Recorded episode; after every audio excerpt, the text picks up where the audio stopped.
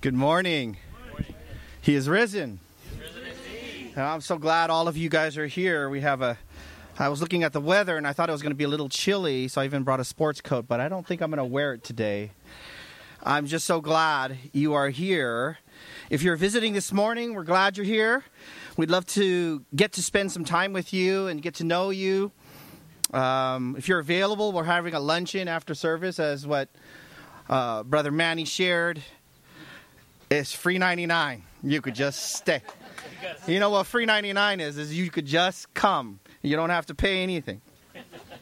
We just hope you can stay a while and share a meal. Um, we have much to celebrate this morning. Amen. Amen.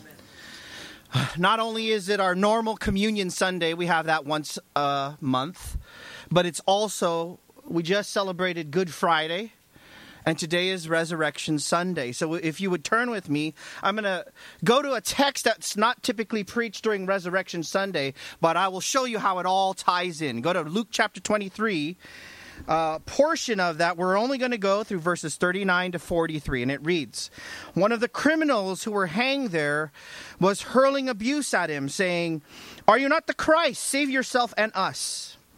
But the other answered and rebuking him, said, Do you not even fear God since you are under the same sentence of condemnation? And we indeed are suffering justly, for we are receiving what we deserve for our deeds. But this man has done nothing wrong. And he was saying, Jesus, remember me when you come in your kingdom. And he said to him, Truly I say to you, today you shall be with me in paradise. Let's pray. Father, we ask, would you glorify your Son? Take the things of Christ, shed it abroad in our hearts. Oh God, would you do that this morning? Let our hearts be filled with joy, revel in the joy that is in Christ. We pray. Thank you for the forgiveness we have in Him. In Jesus' name, amen. What you have in this passage is not just a historical event, but also the two criminal, criminals hanging on both sides of Christ are a representation of the world. So, yes, there are two criminals there, but they are actually a representation of the world. Christ's life, his death, his burial, his resurrection is the centerpiece here. And it is what these two criminals do with the truth. That's what it has to do about with Christ. You see, I think people view resurrection Easter Sunday as a time to get dressed and go to church. And I'm glad you're here. But it's so much more than that. Friends, it is so much more than that. Good Friday tells me how high the price was for my sins. That is, Jesus Himself ble- bleeding and dying on the cross. But Resurrection Sunday tells me, as what Ty said in his prayer, Resurrection Sunday tells me the proof that my sins were paid. The defeat of death by Christ Himself. So, Good Friday tells me that the price was Christ Resurrection Sunday tells me the proof that it paid for my sins. He paid for my sins. See, apart from the redeeming work of Christ in his cross and in resurrection, man will die in his sins, shaking his fist at God, going to an eternity in hell forever with no relief. The Bible says we are at war with God. The Bible says that we want nothing to do with him. The Bible says that none seek after him. No, not one. That's what Romans 3 says.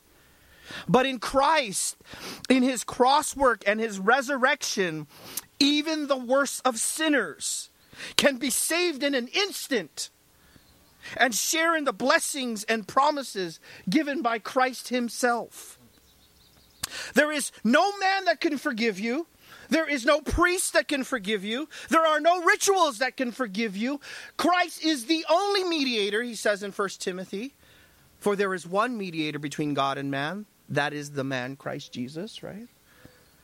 So here's my preaching point for this morning. If you're following along with notes, would anyone like notes? Just raise your hand. There's notes if you want to follow along. Okay, we're all good. Everybody has. All right.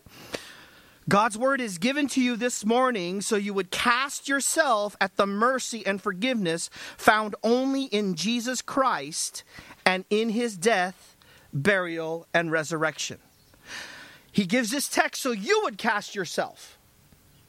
Not just in the person of Christ, but in his work, what he has done, what he has accomplished. See, when you look at the text and you see both of the criminals hanging on both sides of Christ, you can't help but ask the most pertinent question. This is a very stark question. Which criminal are you? Now, at first, you you would stand aghast and say, "Well, I thought this was just we're going to have lunch and we're going to be all smiley and everyone's going to be dressed nice." Oh, brothers and sisters and friends who are here, the cross not only shows the forgiveness of Christ, but it shows man's deep need because of our sin. And if you skip over the bad news, you don't, you will not appreciate, you will not know, you will not come to embrace the good news of Christ. I have to tell you the bad news and the good news. I get to do that. You see, in the book of Romans, it says, All have sinned and fall short of the glory of God. In reality, all of us, when compared to the righteous and holy perfection of God, we all stand guilty. I know it. I'm guilty. You're guilty. The sins that I've hidden, the thoughts that I've had, the things that, the people that I've hurt, I know I've sinned and I deserve the, the judgment of God. But there, because of the Savior, because of His grace, I'm set free. So, apart from Christ, we are all condemned criminals in rebellion to a holy God. The question is not if you are a criminal in the sight of God because you've broken his law. The question truly is are you a criminal who has been forgiven of his crime? His sins against God through Jesus Christ. Which criminal are you? This is exactly where Good Friday and Resurrection Sunday fit in. I tell you this morning, there's nothing you're going to go to, if you go to different churches, they will tell you, oh, Jesus gives you a good life and he does this and he'll give you more riches and you'll have a bigger house. That has nothing to do with the gospel. I'm telling you. What, I, what we have to say this morning is that there's nothing more relevant, more important, more crucial to know and understand than what happened on that Friday and what happened on that Sunday. Nothing is more significant and foundational to you in your life in all of human history than those events, particularly on those days. Oh, that you would cast yourself at the mercy and forgiveness in Christ this morning. So, this morning, you need to ask yourself, not anyone else, not the person next to you, not the person, oh, I'm glad he's here to listen to this. I'm glad she's here to listen to this. Yourself. You need to ask these two foundational questions if you are to cast yourself at the mercy and forgiveness in Christ. The first one Who are you in the eyes of God? Who are you in the eyes of God? There are only two choices. Yes, there's choices. In the Bible, as we come and we hear the Word of God preach and we see the truth in Scriptures, there are two choices to make. The first question is to kind of clarify this. Who are you in the eyes of God? Are you the condemned criminal? Is that you? Is that you? Look at verse 9. Verse 9 of chapter 23, excuse me, 39, he says, One of the criminals who were hanged there was hurling abuse at him, saying, Are you not the Christ? Save yourself and us. Now, this criminal was probably one of the insurrectionists. He's uh, described as a thief, he's described as a robber in Luke, someone who would steal by violence. He was probably one of the numbered of Barnabas, excuse me, uh, Barabbas, uh, insurrectionist against Rome. And he was himself crucified. Now, crucifixion as a punishment was reserved for the highest of crimes. It was most likely invented by the Persians in the 6th century BC. There's even records of Darius crucifying individuals. Yes, the same Darius of the book of Daniel. It said that Alexander the Great crucified 2,000 citizens of Tyre. After 70 AD and Jerusalem's insurrection against Rome, the Romans crucified so many that it was said that they had run out of lumber. What they would do is crucify these bodies and have them along the road so everyone who would ever think about going against Rome would see the consequences of it. And as was the case of Christ, the individual was beaten with a cat of nine tails.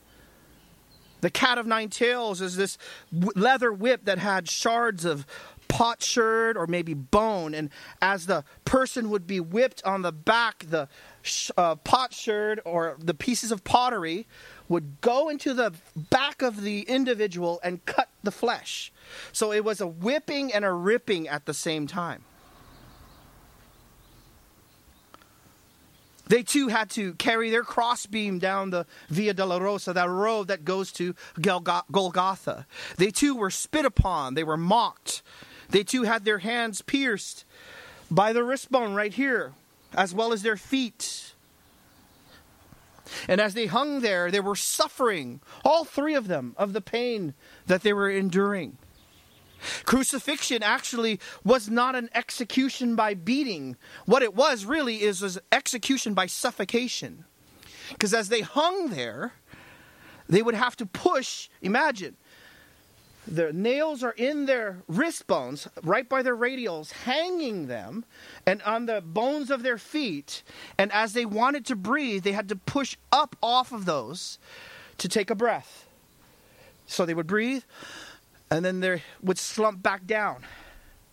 And so it was a slow, arduous, painful death. In fact, the word excruciating comes from the word excruciatus, meaning out of the cross. You're actually, when we say it's excruciating, we don't know in our English, it means coming out of the cross. That kind of pain. It was a public humiliation and a deterrence to any who would go against Rome. And so, this guy,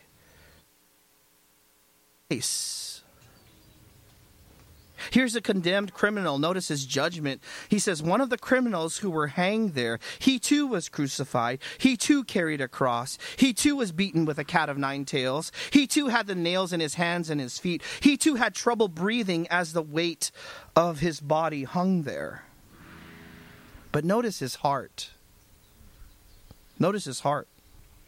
He says in verse 39 there one of the criminals who was there hanged, he was hurling abuse at him. The word there for hurling abuse shows his heart of hatred towards God. He was blaspheming. The words to blaspheme, to revile. It's in the imperfect tense, which means to emphasize that he just kept doing it. This is how this was his way. This is what he, he was characteristic of while he was on the cross in his last few moments, notice, imagine this. In his last few moments, you can choose to say anything. You understand? You don't want to waste your words. I've been in many deathbed situations.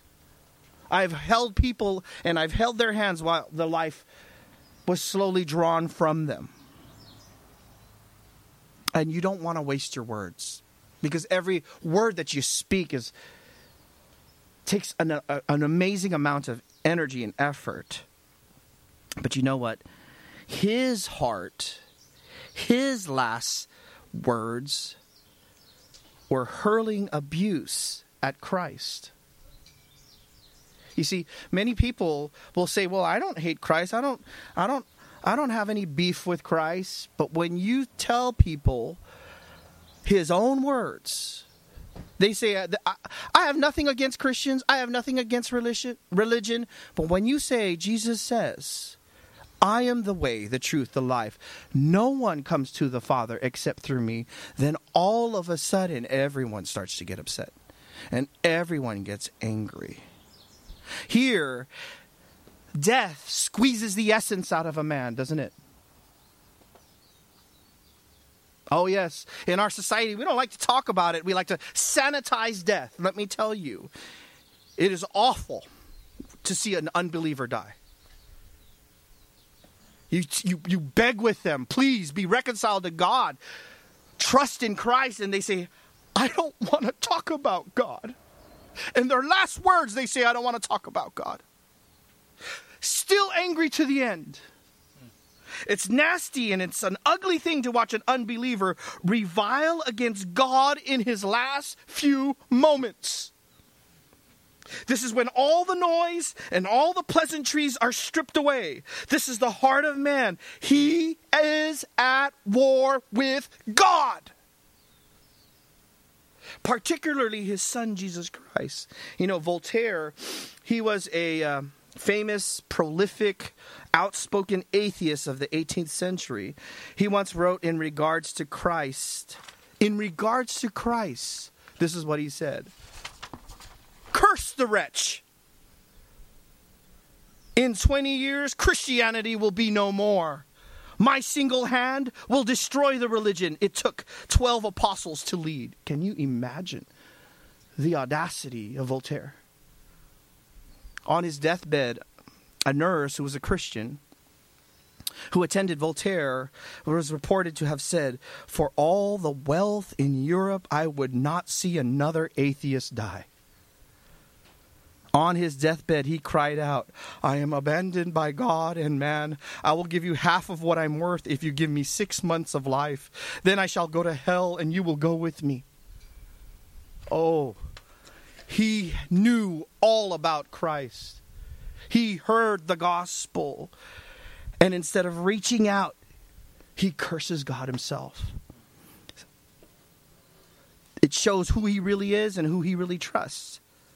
Notice his blame shifting. This is what this man did. His blame shifting. The first criminal.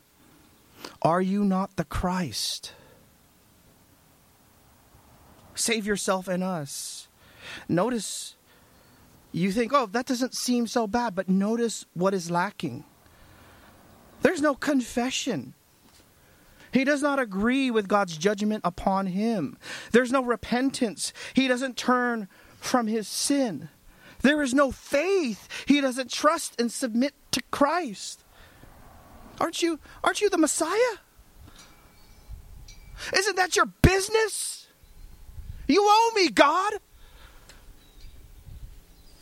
Isn't that your business to save us? If you're really God, then why don't you save us? There's a refusal at the end to bow the knee to Christ. He doesn't want forgiveness, he just doesn't want punishment. He wants heaven, but no Christ. He wants fire insurance from hell, but no repentance from sin. He wants to escape condemnation on his terms. He wants to negotiate with God. This is what it looks like. And I only say this to warn you. We are all born with sin. We need the Savior to change us. This is what it looks like. It's not my fault. It's not my fault. I don't deserve this. Just get me out of this, God. Isn't that your job? Isn't that what you're supposed to do? Well, then do it. It's not my fault that I'm here. Here's the heart, this blame shifting heart. I did this because you did this to me. I sinned because you sinned against me. I said this because you said this against me. It's the same blame shifting that happened in the garden. It's not me, it's you. It's not me, it's you. Please, if you would just take these few moments to understand and to own your own sin, friends. You cannot come to God proud with excuses for your sins saying, I did this because of this, I did this because of this. God opposes the proud, but he gives grace to the what? To the humble.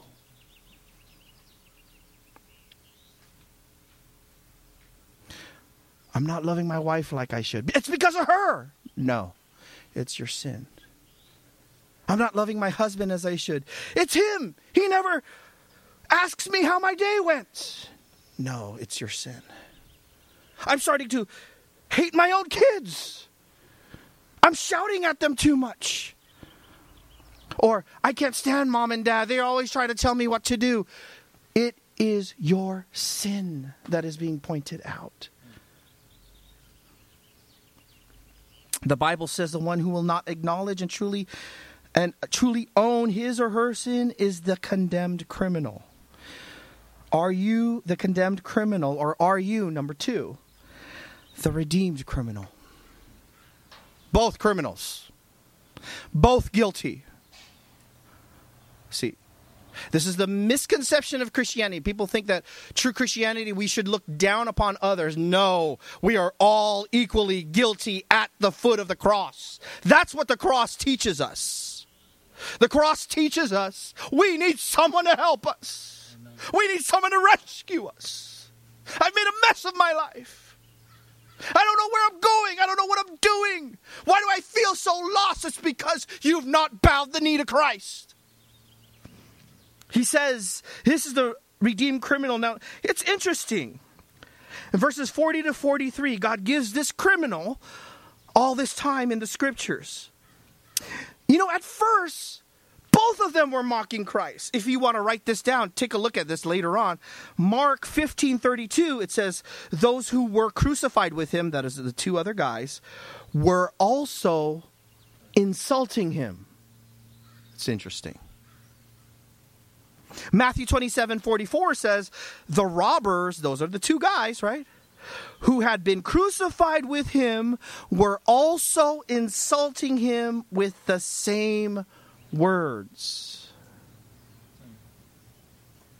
So here's what's happening the Son of Man, the Messiah, that's the messianic title of Jesus, he is, he is hanging on the cross, who committed no sins absolutely innocent. There are two criminals, one hurling abuse at him, the other hurling abuse at him, and in an instant, one of them is convicted. Yes, one of them is convicted of their sins. And God gives them a sound mind. And they finally realize the violence and the sin and the offense that they have committed against God. You see, notice here are some qualities of a redeemed criminal. I'm a redeemed criminal. Did you know that? I've broken his law. And if you're a believer, you're a redeemed criminal. The redeemed fear God. Do you not even fear God since you are under the same sentence of condemnation? This one stood there hanging in pain, and everything became crystal clear for him. That's what happens in salvation. Do you understand? You finally say, It's me. It's not my parents, although how messed up they may be, in, right? It's not my upbringing. It's not because I grew up poor. It's me. I deserve this.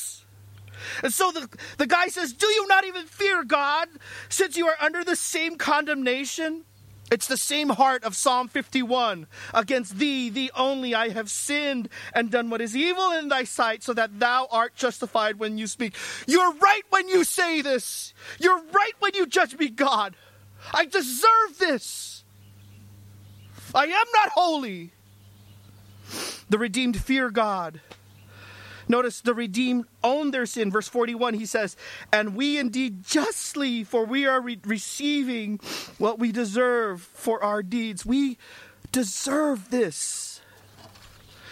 This, oh, this is the beginning. It's called conviction. Theologically, we call this conviction. It's when the Word of God is preached, and God, by the Holy Spirit, takes these things, pierces your heart and you are convicted of your sin. I've seen this many times. It's happened to me many times. I hear the word of God and I know the preacher is talking to me. He's talking to me because God, I hear God's voice. I deserve this. This mess I got myself into. I deserve it. I deserve worse. And he sits there now without any excuse. Do you see the difference, friends? Do you see the difference? No more making excuse, no more justifying of yourself. I stand naked before you, God. You know what I've done. The redeemed, notice, they acknowledge the holiness of Christ. But this man has done nothing wrong. He's sitting there knowing he's suffering for what he has done, and he looks at Christ, and, and the crowd is shouting at him. He healed people, he helped people, he preached the good news to people. And so he looks at him. This is what happens. This man has done nothing wrong. Hebrews 4:15 says this, we do for we do not have a high priest who cannot sympathize with our weaknesses, but one who has been tempted in all things yet without sin. Jesus Christ, second person of the Trinity, came in the flesh, put on flesh, lived a holy life, died a horrid death for us. 1 Peter 1:19 says you were redeemed with precious blood as a lamb unblemished and spotless the blood of Christ. See, what happens is when someone finally gets convicted of their sin, not only is there this inward understanding, I have nothing good to offer him, but there's also this other understanding. It's a two pronged understanding that I have nothing to offer him, but Christ is altogether holy. The redeemed also trust in Christ. Look at verse 42. And he was saying, this is imperfect again. He kept saying it. He kept saying it in the imperfect. Jesus, remember me when you come in your kingdom. Listen to those words, okay? No negotiation. No, God, if you do this, I'll do this. If I stop gambling, then maybe you'll accept me. Okay. But if I do gamble, I'll give you half of my earnings. That, that kind of negotiation. You think I made that up? No, someone actually told me that. They don't come into this thinking, oh, what am I going to get out of this? They come into this knowing, finally recognizing, this is the Holy One of Israel. This is the one who's dying for me. This is what he's saying. He's looking at him and he's dying for me. He knows he doesn't deserve anything. So all he could muster up is just, remember me. Just remember me. He doesn't say, wash my sins. He doesn't say, cleanse me. He doesn't say, he knows he doesn't deserve any of it. That's grace, brothers and sisters. That's grace, friends. That's what it means. Remember me. Do with me as you want. Just remember me. Have favor with me, please. I don't deserve it. There's this recognition this man sees, although he is dying, Jesus Christ is dying, he has this crown of thorns, and he says, This is the king. When you come into your kingdom, now notice, we look at this. This is astonishing. No one would look at Christ there except believers. All of them mocked him. Why? Because he didn't look like a king, he looked weak. He looked like he had no power. He looked like he lost. Oh, but in that loss, he conquered. He won over sin and over death.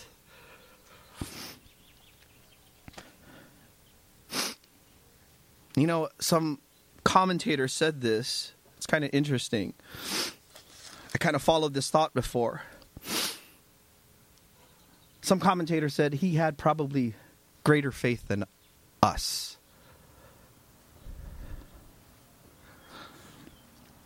Now, some of you might get offended. I serve in audio visual for 10 years. How he didn't do anything. I served in the children's ministry. I taught in home fellowship Bible studies. I discipled 400 people. What has he done? Yeah, that may be all fine and dandy, correct? Praise the Lord. If you're doing it with the right motive for the glory of Christ, not for your glory, right? But for the glory of Christ, praise the Lord. I don't want to discount that. But see, he didn't know the end of the story like we do. You get it? All he saw was Christ dying. He didn't know that Christ, in glorious fashion, was going to humiliate death by the resurrection. This is why we're celebrating today, and that's why we're eating free food today. This is why, right? Because this, if there's anything to celebrate, it's this. Amen. So now, he had faith in a dying Christ. We have faith in a resurrected Christ. Do you understand? He died, and we know the end of the story. He didn't. And still he believed. Oh, I think his faith was greater than mine. I see Christ in power. He saw him in weakness. So here's a question again Who are you in the eyes of God? Are you condemned or redeemed? That's it. That's the simple question. Are you condemned or are you redeemed? The next question Who is Jesus Christ? Who is Jesus Christ? Verses 40 to 43, he says here, excuse me, verse 43. And he said to him, Truly I say to you, Today you shall be with me in paradise. This is some of the sweetest and blessed words our Savior has ever said. Oh, Christian, this is where you can rest. This is where you can find comfort and peace. This is confidence for the believer in dying. This is confidence for the believer in living. There's several aspects to this promise. Notice Christ's trustworthy assurance. He says, truly. The word really is translated, it's amen, really. Amen. Amen means surely, verily, indeed, so let it be. And you notice Christ says to this robber, it's, it's amazing. I'm studying about a robber, and my mother in law was mugged uh, two days ago in Sacramento. Yesterday. Oh, excuse me, yesterday. And I tell you, in my flesh, Was boiling, right? My, my kids say, Ooh, I want to thump that guy, right? Mm. That's just, that's just, we want to do it. That's our natural inclination. And yet, our Lord gives grace to a robber. Mm. I got a lot to learn, don't I? You can have, this is what Jesus is saying, you can have full assurance that you are saved, that you will be with him in heaven, that all of your sins are forgiven, not because of any good works. The robber could do nothing, his nails were attached to a cross. But simply because I said so, this is what Jesus says. You could bank on this. You could depend on this. You could base your whole life on this. Truly. Amen. Truly. Oh, if you put your faith in Christ, friends, if you put your faith in Christ, He will not disappoint you. He will not let you down.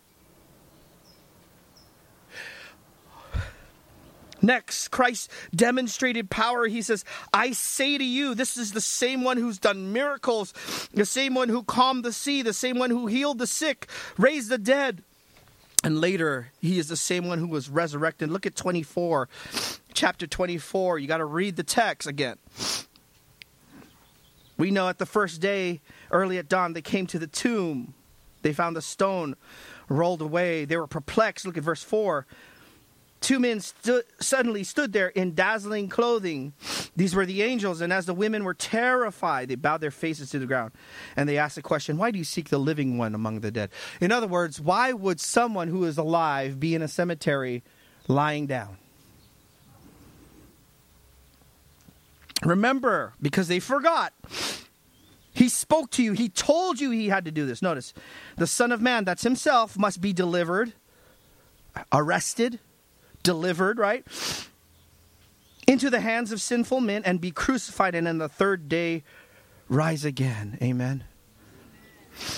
And they remembered his words and returned to the tomb and reported all these things. And there was Mary, Joanna, and Mary. Notice this, verse 11. I love the honesty of the scriptures. People say, oh, the scriptures was there so it could confuse you and to deceive you, but it's not really true. No, the scriptures are completely honest. Notice, look at the way it's written, verse 11. But these words appeared to them as what? Nonsense, foolishness and they would not believe them. If they were making this story up, what it, what it, it would read, and they believed him wholeheartedly, and it was true. No, it was nonsense to them. Peter, who walked with Jesus, says this is nonsense. I know he did a lot of things, but you know, I saw his body. I saw his lifeless body. This is nonsense. But Peter, got up and ran to the tomb, stooping and looking in, and he saw the linen wrappings only, and he went away in his home, marveling at what had happened. Notice in the book of John, the way it's written is they saw the linen wrappings and believed. It's interesting. How can bandages cause you to believe? Peter and John ran. Peter was faster, it says in the account in John. John caught up later they saw and they believed. And the way it's written in John is that they actually saw. This is why they they believed because they we look at it and we say, "Oh, it's just a bunch of bandages ripped up and everything." No, it wasn't. It was written and folded in such a way that all they saw was the casing. The casing of the band. You don't believe me? Go to John. Go to John. You don't believe me? Go to John.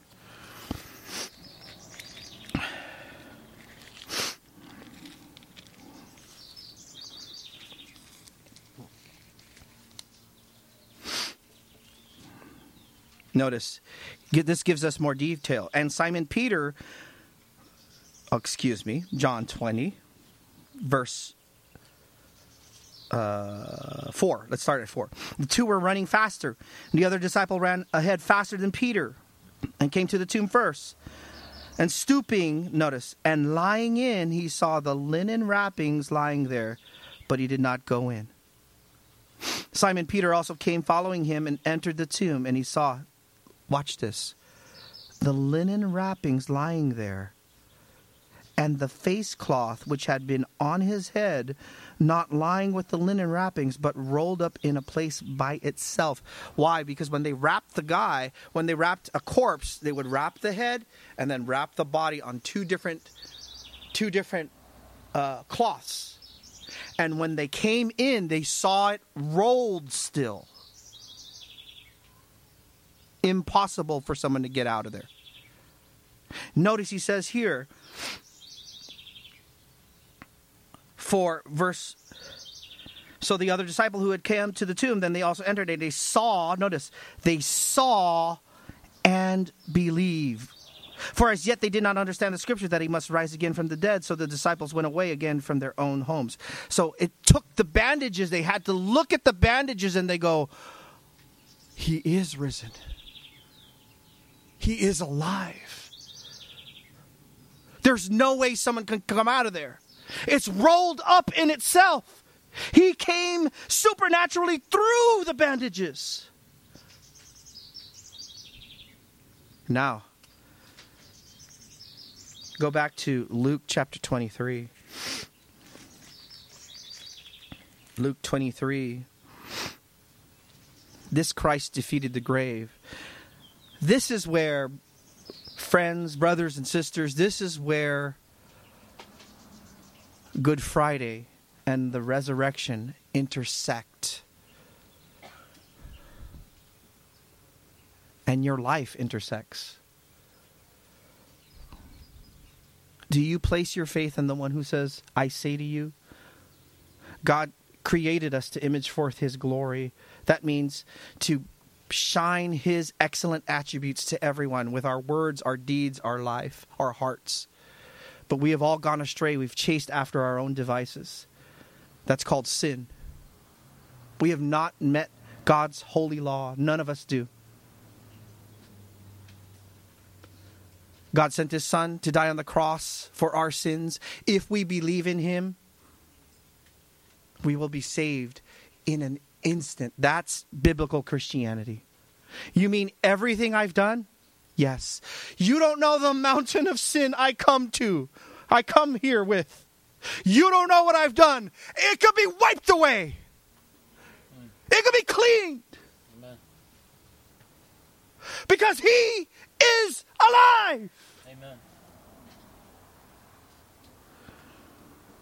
He says, notice in back at 23 verse 43 Christ gives instantaneous comfort. He says, Today, today you will be with me in paradise. Notice he says that to the criminal. Today, there's no such thing as soul sleep as the cults teach. There's no such thing as purgatory as the false churches teach. Today. Do you hear that? You believe in Christ? When you die, you will in an instant be in the presence of Christ. This is Christ's intimate presence. He says, You shall be with me. Yes, there will be a reunion with everyone who has died in Christ. Yes, you will see those who believed in Christ. We will all be worshiping and singing around the Lamb, but the greatest comfort will be Christ Himself. You will be able to look at His eyes. You will be able to look at the one who bled for you. Let me tell you all the troubles of being a Christian all the heartache of following. If someone sells you a Christianity that says your life is going to be easy, run, please. That is not biblical Christianity. The Bible says the Son of Man has no place to lay his head, right? The Bible says the Bible says that we will suffer tribulations. Oh, if they sell you that kind of Christianity, let me tell you that's not real. Christ never said that. He said to take up your cross and follow me. But let me tell you, one look at that Christ, it'll all wipe away. This is why Peter says, It's not worthy to compare. My sufferings are not worthy to compare to the glories that will follow. Not even a blip. Notice it's Christ's eternal glory in paradise. Let me read this to you. I, I, know we've been bouncing around, but I have to read this. Go to Revelation 21. This is what it means in paradise. It's used three times in the New Testament. It's a reference to heaven. Notice Revelation 21. Today you shall be with me in paradise. Isn't that sweet words to you to this morning? Amen. Revelation 21 he says, And I saw a new heaven and a new earth.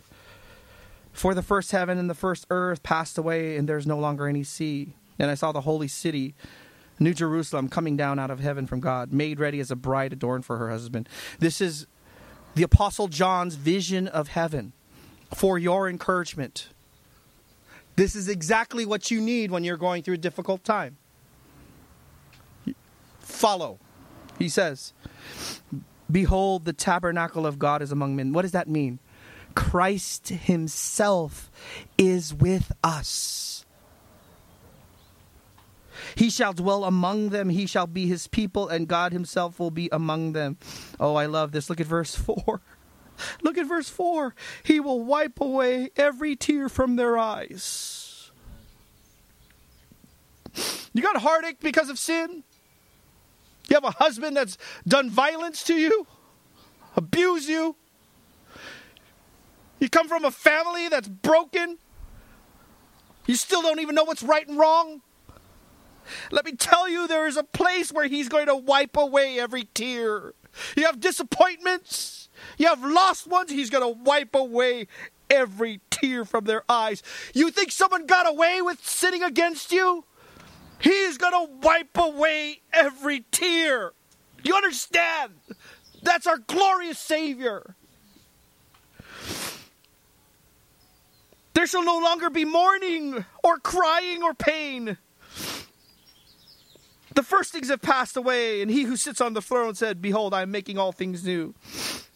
I am the Alpha, the Omega, the beginning and the end. I will give to the one who thirsts from the spring of the water of life without cost. So I, I end this before we take communion. Who are you in the eyes of God? Are you still in your sins? Are you condemned? Or are you redeemed? Are you redeemed? If you've come and you feel the weight of your, your sin, come to Him. There is a fountain you could wash your sins in. And it's not by your works, it's not by the things you do. It's simply in Christ, trusting in what He's done on the cross. There are, as commentators have said, there are two criminals one so that you would not despair, and the other so you would not presume. Second question Who is Jesus Christ?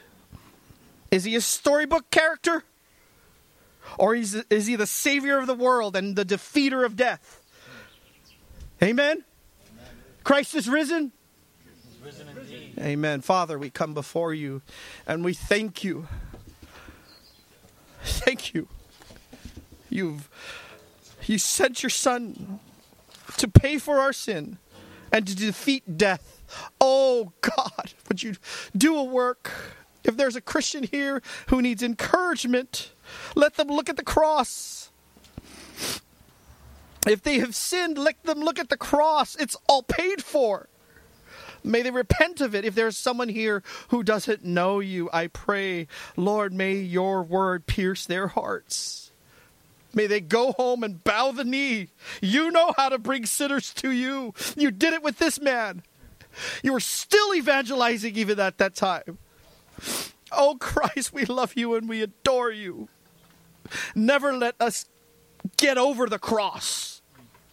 May we be overwhelmed. May we revel in it. Thank you, Jesus. Amen.